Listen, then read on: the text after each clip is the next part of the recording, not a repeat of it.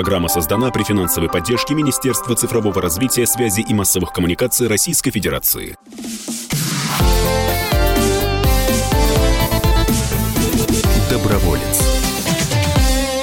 Доброе воскресное утро, уважаемые радиослушатели. В эфире, как обычно, по воскресеньям программа «Доброволец», программа о смысле жизни, о хороших делах и хороших людях, которые эти дела совершают. И слава богу, в нашей стране таких людей огромное количество. Меня зовут Вадим Ковалев, я член Общественной палаты России и рад быть ведущим этой программы уже пятый год, страшно представить. Учебником для многих некоммерческих организаций стала а, настоящей подсказкой для тех, кто, может быть, хочет из инициативной группы вырастить большую некоммерческую организацию. Сегодня мы решили взять такую тему, как гранты для некоммерческих организаций. Стоит ли игра свеч, какие существуют правила игры и принципы, чтобы получить поддержку в виде э, грантов. Сегодня мы договорились об этом поговорить с главными экспертами в этой теме и приветствуем в нашем эфире Ингу Моисееву, генерального директора Центра развития и поддержки социально ориентированных некоммерческих организаций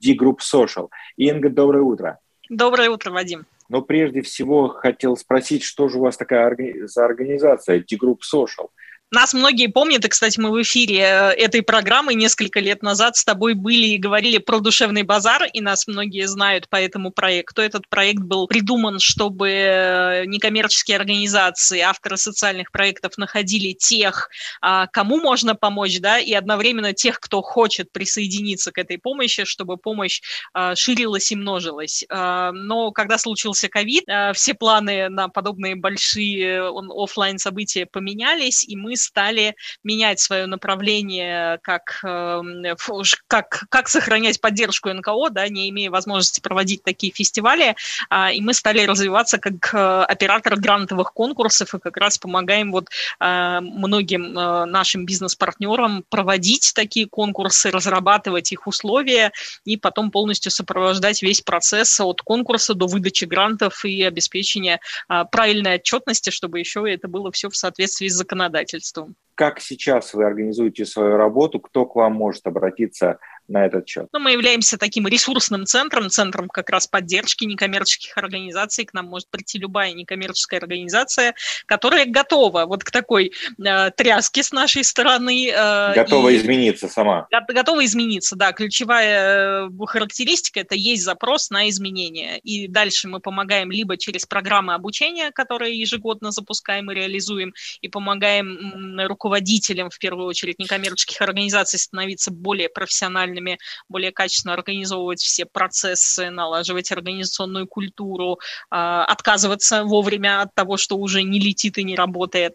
А, а вот в, в части поддержки, когда мы понимаем, что уже можно к таким НКО э, притягивать дополнительные ресурсы. Тут уже идем коллегам в бизнес и говорим, дорогие коллеги, например, поддерживать социальные проекты, это сейчас модно, это в тренде, и таких конкурсов много, но еще не все готовы поддерживать организационное развитие НКО. А что если мы попробуем? И стараемся вот таким образом привлекать ресурс на то, а, что НКО взять сложнее всего пока что. А, ну, вот мы и перешли к главному вопросу нашей программы. А, собственно, грантовые конкурсы, какие они бывают, э, как выбрать тот, куда стоит податься? Ну, какие бывают, ты уже начал перечислять. Я, наверное, продолжу эту линию. Да, наверное, можно вы, выделить три основные группы. Это а, грантовые конкурсы, которые организуют органы власти. Э, или их, э, или созданные ими фонды, или их фонды-партнеры, которые являются грантооператорами. Самые знаменитые и известные – это фонд президентских грантов, президентский фонд культурных инициатив, которые работают по всей стране. А практически в каждом регионе уже есть фонд-операторы, проводят региональные конкурсы. А, где-то есть еще конкурсы отдельных департаментов или а, других органов исполнительной власти по тематическим направлениям, там, культура, культура, например, или экология.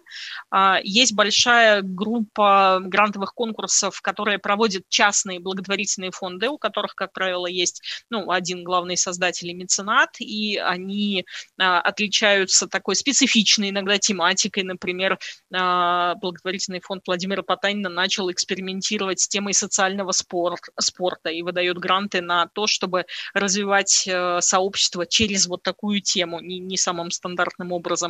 Есть фонд Тимченко, который фокусируется на том, чтобы поддерживать развитие малых территорий. Ну и это всего лишь несколько примеров. Э, радостно, что фондов гораздо больше. И есть еще те самые бизнес-компании, которые свои программы устойчивого развития и социальной ответственности в том числе реализуют через такой механизм, а, как грантовый конкурс. Как правило, это конкурсы, которые они проводят на территориях своего присутствия, а, и это тоже очень устойчивые длинные проекты, когда системно поддерживаются а, вот э, некоммерческие организации, иногда социальные активисты, чтобы это можно было что-то делать на местах. Если говорить э, про такие практические шаги. Вот прежде всего надо найти информацию да, про этот конкурс, где ее ищут. В интернете просто или есть еще какие-то источники?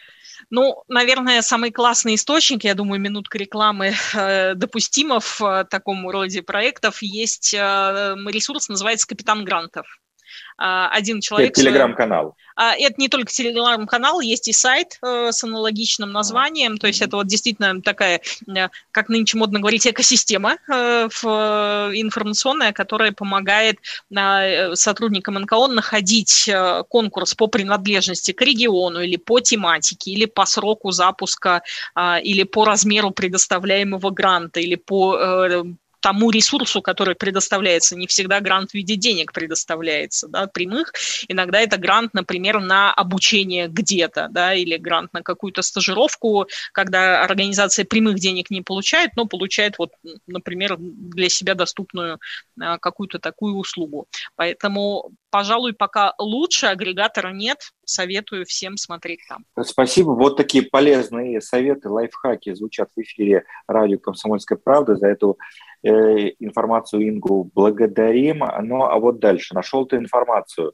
А, что сделать э, следующим шагом? Понять, подходит ли тебе этот грант и те условия, на которых он предоставляется. А, цель э, грантового конкурса, направление грантодателя, да, ну, где он вообще работает и на чем сосредоточен. Вы действительно совпадаете? Не, не будет ли попытка написать заявку такой попыткой притянуть за уши свой проект к этому конкурсу?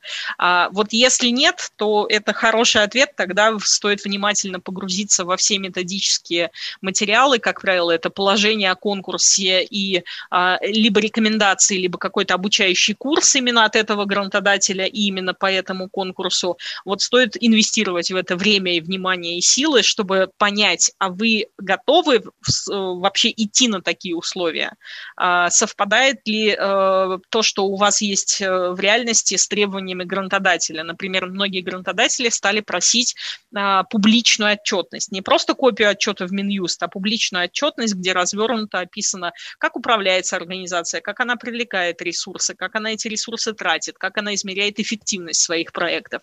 Вот если такой отчетности нет, ну лучше пока не тратить время на написание заявки, но подумать, э, не пора ли начать э, заниматься такой публичной отчетностью. А вот если она есть, и дальше вы смотрите, что и договор, как правило, он тоже публикуется заранее как оферта, и можно изучить а, все условия вплоть до финальной точки отчетности, да, объем, а, масштаб, а, так сказать, деятельности, деятельности, которая предстоит по обслуживанию, по администрированию этого гранта. И вот если все сходится, тогда прямо сразу стоит приступать к подготовке заявки, не ждать последней ночи. Инга, ну а в целом много документов требуется, много вот этой бюрократии, которая активистов, общественников часто пугает? По-разному. Если деньги государственные, например, в виде субсидии, ну, грантодатели э, связаны э, бюджетным кодексом, да, и правилами использования этих денег, поэтому там, конечно, э, побольше. Но, как правило, там все понятно, прозрачно и очень конкретно. В общем-то, если вчитаться, если вовремя задать все вопросы, вопросы.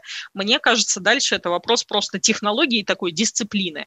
А частные грантодатели и фонды, и бизнес стараются минимизировать этот объем, а, но тоже есть налоговый кодекс, да, тоже есть э, гражданский кодекс, и поэтому а, вот определенные требования по тому, как нужно показать целевой расход этих средств, он необходим, но все стараются максимально действительно сделать удобным этот процесс.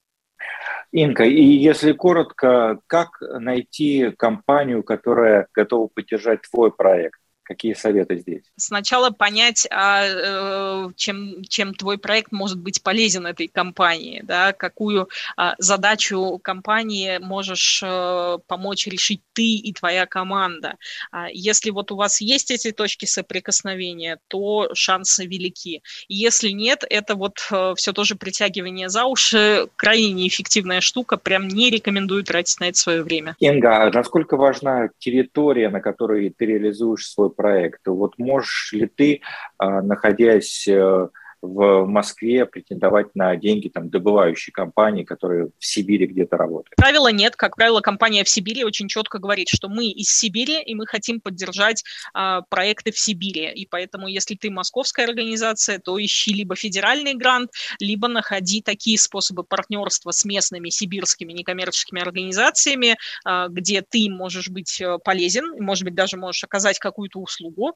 Да, и это твой способ фандрайзинга, но уже другого в виде предоставления предоставления услуги квалифицированной и качественной, но все-таки претендовать на грант в территории, где ты не работаешь, где тебя нет и где ты не все знаешь, ну, не до конца этично. Спасибо большое. С нами на связи Инга Моисеева, генеральный директор Центра развития и поддержки социально ориентированных некоммерческих организаций D-Group Social. Меня зовут Вадим Ковалев. Не переключайтесь, через пару минут снова в эфире КП. Доброволец. Программа создана при финансовой поддержке Министерства цифрового развития, связи и массовых коммуникаций Российской Федерации.